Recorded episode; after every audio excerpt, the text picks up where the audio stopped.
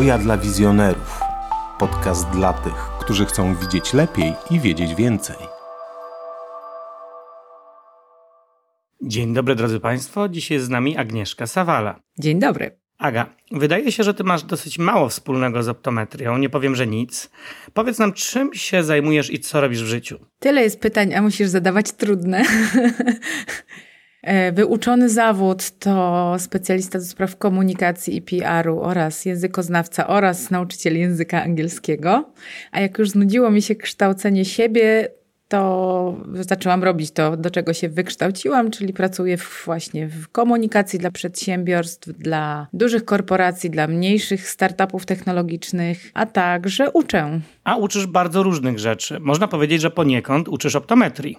Poniekąd uczę optometrii, a raczej uczę optometrystów, optyków i osoby obsługujące klientów w salonach optycznych. Jak to robić, gdy do naszego salonu zawita pacjent mówiący wyłącznie po niemiecku? A jak dokładnie nazywa się kurs, który prowadzisz? Bedienung eines deutschsprachigen Kunden. Obsługa klienta niemieckojęzycznego. Ale to nie jest twoje pierwsze doświadczenie z optyką, optometrią. Można powiedzieć, że nawet masz za sobą praktyki i to zagraniczne. Dokładnie. Zaczęłam od praktyki przed teorią, albo teorię e, dzięki koledze właśnie. Teoria przyszła na szybko w warunkach polowych, bo zaczęliśmy od projektu Hands-On, czyli misji optycznej badania wzroku na Filipinach. Czy możesz opowiedzieć, jaka idea przyświecała tej misji, jaki był Twój udział w tej misji i co tam dokładnie robiłaś? Jeśli mam zacząć od początku, to zaczniemy od misji dentystycznej. A nawet jeszcze wcześniej, kilkanaście lat temu zamieszkałam na Filipinach z rodziną. Ze względów zawodowych życie się troszeczkę,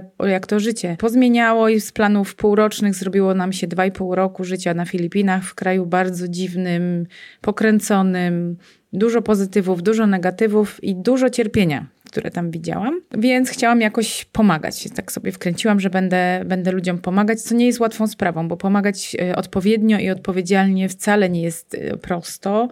No ale te parę lat obserwacji terenowej pozwoliło mi stwierdzić, że potrzeby tam są naprawdę ogromne i wszelakiego rodzaju. Od tych najbardziej podstawowych, czyli na przykład pomagania dzieciakom w szkole, a właściwie uczenia ich mycia zębów, mycia rąk, po co to wszystko, od takich mega, mega podstawowych spraw. I za sprawą pewnej zaprzyjaźnionej fundacji trafiłam na misję dentystyczną, czyli coroczną akcję dentystów z Wielkiej Brytanii, którzy cały swój urlop, oszczędności, pieniądze ze zbiórek przeznaczają na intensywne badania uzębienia dzieciaków na Filipinach i w miarę możliwości na polowe leczenie tychże problemów, które możecie sobie wyobrazić są tego typu, że dzieciak ma lat naście, nie odżywia się zdrowo, niekoniecznie dba o jamę ustną, a nigdy w życiu nie był u dentysty. Więc te problemy były dramatyczne, warunki były trudne, ale jednak udało się bardzo, bardzo, bardzo dużo zrobić i było to super budujące. Natomiast pokazało mi, że problemów do zagospodarowania, do, do, do pola do popisu tak naprawdę, żeby cokolwiek zrobić, coś pomóc. Jest dużo więcej i tak naprawdę można coś zrobić. Dentystką nie byłam, a pod koniec tygodnia już asystowałam bardzo wymiernie przy wyrywaniu zębów i, i naprawianiu tychże zębów, więc stwierdziłam, że skoro z tym sobie poradziłam, to mogę może zrobić coś jeszcze, chociażby od strony organizacyjnej. A że znam ciebie, ciebierę, Maćka Ciebierę, zaproponowałam mu, żebyśmy przeprowadzili misję badania wzroku, taką jak wcześniej Maciek przeprowadzał z Romkiem Koperskim na Syberii i sam Maciek z inną misją w Afryce, żebyśmy zrobili to na Filipinach. Maciek potrzebował czasu do, nam, do namysłu, y, jakieś trzy sekundy zajęło mu podjęcie decyzji, że jasne, jedziemy. I naprawdę zrobiliśmy to. Polecieliśmy tam. Ja, moje dwie córki, Maciek y, doleciał do nas. Y, zamiast bagażu miałyśmy po prostu mnóstwo, mnóstwo par okularów ze zbiórek ogólnokrajowych. Fundacja pomogła nam w organizacji przestrzeni, w organizacji pacjentów. I choć nie wszystko poszło tak, jak miało pójść, raczej było roboty więcej niż mniej, to myślę, że satysfakcjonująco e, nam to poszło przez kilka dni. Przebadali a właściwie zrobił to Maciek, przebadał, e, już teraz nawet nie pamiętam, ale ze 160 osób, jeśli nie więcej, jeśli mnie pamięć nie zawodzi, dopasowaliśmy im okulary, no i pomogliśmy im jeszcze funkcjonować kierowcom, krawcowym, szewcom, ludziom, którym do życia i do pracy potrzebny jest wzrok na pewno bardzo. Nie wiem, czy pamiętasz, ale na Filipinach zorganizowałaś też badania wzroku w więzieniu dla kobiet. Tak, jedną z naszych pierwszych przystanków było więzienie dla kobiet. Fundacja współpracuje z tym więzieniem, uczy kobiety zawodu, głównie krawiectwa, żeby miały po wyjściu po prostu zapewniony jakikolwiek start w lepszą normalność nie musiały wracać do, do swojej kryminalnej przeszłości. I tamże umówiono nas na pierwszy dzień badań, więc jeden dzień, pierwszy dzień naszej akcji spędziliśmy w więzieniu. Podzieliliśmy się super robotą, uważam, bo ze względu na moją przeszłość filipińską znałam trochę dialekt miejscowy, udało nam się przez to dużo łatwiej komunikować z pacjentami, tutaj pierwszego dnia z pacjentkami. One się też super zorganizowały. Maciek był oczywiście mistrzem ceremonii, reszta mojej rodziny zajmowała się dopasowywaniem, dobieraniem odpowiednich oprawek, co wcale nie było łatwe. Okazało się problematyczne, gdyż specyficzna budowa twarzy i rysów twarzy Filipińczyków wymagałaby raczej oprawek rozmiarów dziecięcych, ale przystosowanych do dość szerokich nosów. Także tu mieliśmy trochę ograniczone pole do działania, ale i tak udało się, myślę, pomóc tak naprawdę wszystkim, oprócz osób, którym nie był Maciek w stanie po prostu ze swoimi kompetencjami i ze, ze swoim warsztatem polowym przynieść pomoc. Jednak to nie są jedyne działania związane z Twoją wrażliwością na ludzkie cierpienie. Uczestniczyłaś również w innych misjach pomocowych, prawda? Na pewno e, udało nam się wspomóc akcję Ani Albot, zbiórkę śpiworów dla uchodźców na lotnisku Tempelhof w Berlinie. I gdzie mogę, to pomagam. I nie zawsze jest to taka pomoc być może oczywista, że dostarczamy artykułów czy usług pierwszej potrzeby, no bo jednak możliwości są ograniczone, ale zauważyłam już na Filipinach, że jeżeli przyjeżdżają gdzieś wolontariusze, to są to osoby dorosłe, a często odbiorcami tej pomocy są rodziny z dziećmi. I pomyślałam, że zabiorę moje dwie córki, żeby po pierwsze też pomogły, nauczyły się pomagać, zobaczyły, jak uprzywilejowane jest ich życie, a po drugie, wtedy zauważyłam, że dzieciaki tam na miejscu doznają jakiegoś totalnego olśnienia, że gdzieś na świecie są inne dzieci i one przyjeżdżają przyjeżdżają też im pomagać i nawet przez jakąś zabawę, przez przywiezienie zabawek, przez nauczenie ich wystawiania teatrzyków, czytanie im książek, pokazywanie bajek, zawsze Bolek, Lolek, Reksio, e, to są hity, bo nie trzeba znać języka. Że to też im dużo daje, bo czasami żyją w ciężkich warunkach. Na Filipinach były to warunki posttraumatyczne po przejściu tajfunu e, i nagle takie dzieci są po prostu przez chwilę dziećmi, mają z kim pogadać, mają się z kim pobawić, mogą się czegoś nauczyć i jest to, myślę, też ważna bardzo pomoc. Jesteś obywatelką świata, znasz języki, mieszkasz w świecie, podróżujesz po świecie, ale oprócz tego przybliżasz świat innym. Z tego co wiem, jesteś organizatorką co najmniej jednego festiwalu podróżniczego. Co najmniej dwóch.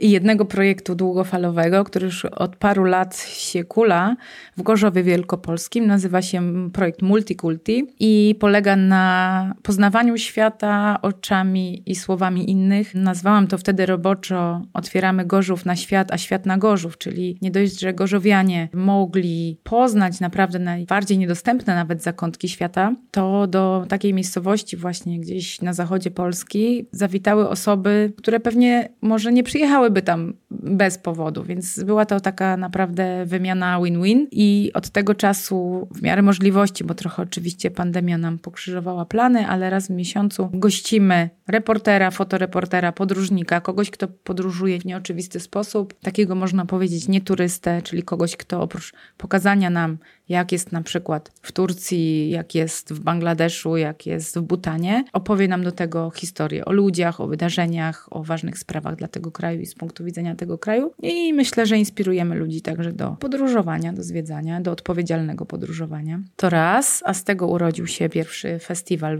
większa taka impreza skumulowana, festiwal podróżniczy Multikulti w Gorzowie oraz drugi festiwal 16 Południk w Złocieńcu, który nadal ma się dobrze i nie damy się żadnym pandemiom i wierzę, że jeszcze dane nam będzie kontynuować coroczne spotkania z podróżnikami.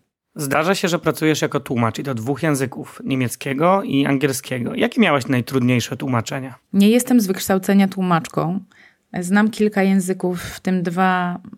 Jeden traktuję jako mój drugi język, jest to niemiecki, a drugi na poziomie po prostu naturalnej konwersacji i wszedł mi w krew jak kolejny drugi język. I tutaj mam też wykształcenie do nauczania. Zarzuciłam kształcenie jako tłumacz, bo nie było mi to tak naprawdę potrzebne, choć jest to sztuka bardzo wyjątkowa. Znać język i to nawet bardzo dobrze nie oznacza, że potrafisz tłumaczyć. Zajmowałam się tłumaczeniami pisemnymi wszelkiej maści, od instrukcji technicznych silników hybrydowych po medyczne, po bajki dla dzieci. Najtrudniejsze, Najtrudniejsze ze wszystkich były właśnie bajki dla dzieci, nie daj Bóg rymowane, ale jest to, jest to duża frajda, ponieważ mam na to czas, ponieważ mogę się nad tym zastanowić i jest to takie dopieszczanie jak klejnotu. Innym wyzwaniem są tłumaczenia symultaniczne, gdzie nie ma zmiłuj, mimo okoliczności niesprzyjających, często są to jakieś emocje, które ponoszą ludzi. Musisz stanąć na wysokości zadania i, i, i po prostu pomóc ludziom się dogadać. Najtrudniejszym było chyba moje pierwsze profesjonalne tłumaczenie na żywo pomiędzy przedsiębiorcami z Szwecji a spółką publiczną, państwową z Polski, czyli już po polsku myślę, że wymagaliby tłumacza, gdyby dogadywali się w języku polskim. A tutaj y, nagle językiem pośrednictwa był angielski. Dowiedziałam się o tym zleceniu praktycznie z dnia na dzień. Zrobiłam to z, y, dla koleżanki, zgodziłam się je przyjąć. Branża była elektryczna. Jak możesz sobie wyobrazić, y, musiałam się najpierw doszkolić w języku polskim, o czym ja w ogóle będę z nimi rozmawiać. Nie było to takie trudne, jak się później okazało, bo panowie bardzo, to byli głównie mężczyźni, byli pomocni, wiedzieli, że wskoczyłam na głęboką wodę bez przygotowania praktycznie, więc tutaj mi bardzo pomogli. Natomiast y, chodziło o negocjacje grubego projektu i panów ponosiły emocje I było to bardzo, bardzo szarpiące nerwy, wyczerpujące zlecenie, które miało trwać bodajże 4 godziny, a trwało 2 dni po 8 godzin. Ale od tego czasu nie boję się już niczego. Słyszałem takie określenie cyfrowy nomada. Zdaje się, że ty jesteś cyfrowym nomadą. Pracujesz z firmami w Polsce, ale w Polsce nie mieszkasz. Nie mieszkam w Polsce. W Polsce pomieszkałam po powrocie z Filipin lat kilka, już nawet nie wiem ile, i stwierdziłam, że czas ruszyć dalej. Tak naprawdę była to w grudniu zeszłego roku, była to moja szesnasta przeprowadzka, ale nie szesnasty kraj, spokojnie, bo w Polsce też zmieniłam parę miejscówek. Mój tato się śmieje, że tak dwa, trzy lata i mi się po prostu nudzi wszędzie. Zobaczymy, jak będzie tym razem. Na razie Słowenia ma same plusy dodatnie i planuję dłuższy pobyt. Polecam. Słowenia jest dosyć mało nam znanym krajem. Mm, skąd taki pomysł, żeby wyjechać akurat do Słowenii? Wyjechałam spontanicznie w grudniu, w ciemno totalnie, nigdy tam wcześniej nie byłam i zresztą wiele, wiele moich wyjazdów tak wyglądało, Filipiny oczywiście też.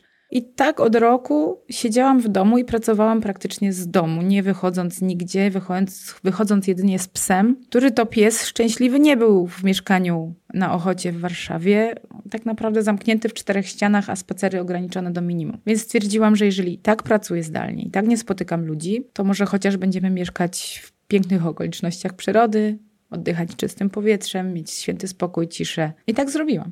Z perspektywy kursu, który prowadziłaś, jak oceniasz znajomość języka niemieckiego podczas obsługi klienta w Polsce?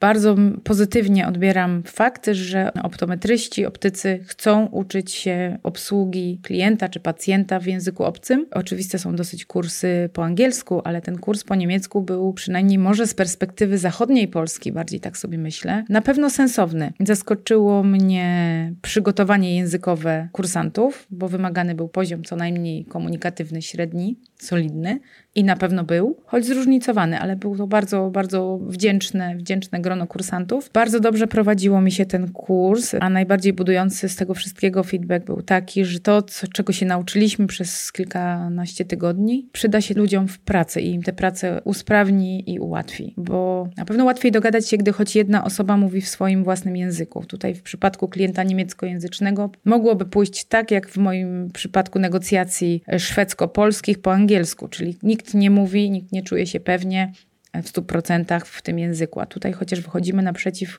klientowi, nie mówiąc głośno i wyraźnie po polsku, bo to zazwyczaj, bo to często tak wygląda, ale zazwyczaj nic nie daje. Mm, więc myślę, że jesteśmy o krok do przodu po tym kursie, jeśli chodzi o postrzeganie polskich doradców klienta jako super profesjonalnych. Po przeprowadzeniu tego kursu muszę stwierdzić, że połknęłam totalnie haczyk. Y, bardzo się wciągnęłam w tematykę, a ponieważ miałam zaszczyt brać udział w kursach jako kursantka y, obsługi klienta i pacjenta anglojęzycznego, to stwierdzam, że po prostu nie ma rzeczy niemożliwych, wyzwania przyjmuję wszelkie i moją ambicją jest przygotowanie kursu Level Up, czyli obsługa pacjenta niemieckojęzycznego, co myślę w realiach naszych europejskich, gdy się granice otworzą, ma sens i jest... Yy, Dziwnie może się mnie zdarzać. pytać, czy masz jeszcze jakieś plany, a może stwierdzasz, że rzucisz to wszystko i lecisz w kosmos. Mam przyjemność znać e, generała Mirosława Hermaszewskiego i znać jego historię, historię jego zawodową i samego lotu i przygotowania tego lotu. I nie mogłabym być kosmonautką, bo ani nie mam predyspozycji psychofizycznych pewnie, zdrowotnych, a już kompletnie nie kumam tych wszystkich wyliczeń, które on musiał pojąć. Fizyka mnie trochę przerasta, jeśli chodzi o loty w kosmos. Ale pomysłów to mi na życie nie brakuje i one mi czasami wręcz to życie utrudniają, bo mam ich za dużo. No i pewnie, że mam już nowe pomysły, bo życie na Słowenii nastraja do takich pomysłów, jak na przykład bycie ogrodniczką. Żeby nie powiedzieć rolniczką, ale kusi mnie na przykład pszczelarstwo, żeby tego się nauczyć. A skoro pracuję projektowo dla wielu zleceniodawców i tak naprawdę sama sobie steruję i rozkładam program dnia i program miesiąca, roku i zleceń, to jest to możliwe, myślę, jak najbardziej. Chciałabym robić więcej rzeczy bardziej kreatywnych, na przykład kusi mnie pisanie ikon. No może napiszę też jakąś książkę. Bo chociaż moja doba ma 24 godziny jak każda inna, to i tak sobie lubię dokładać i od wielu, wielu lat jeszcze dodatkowo hobbystycznie recenzuję książki dla dzieci i coraz częściej filmy dla kultury liberalnej i z tego nie zamierzam zrezygnować, a być może pociągnąć to jeszcze w zupełnie innym kierunku. Bardzo dziękuję. Była z nami Agnieszka Sawala, Multikulti. Dziękuję. Hoja dla wizjonerów. Podcast dla tych, którzy chcą widzieć lepiej i wiedzieć więcej.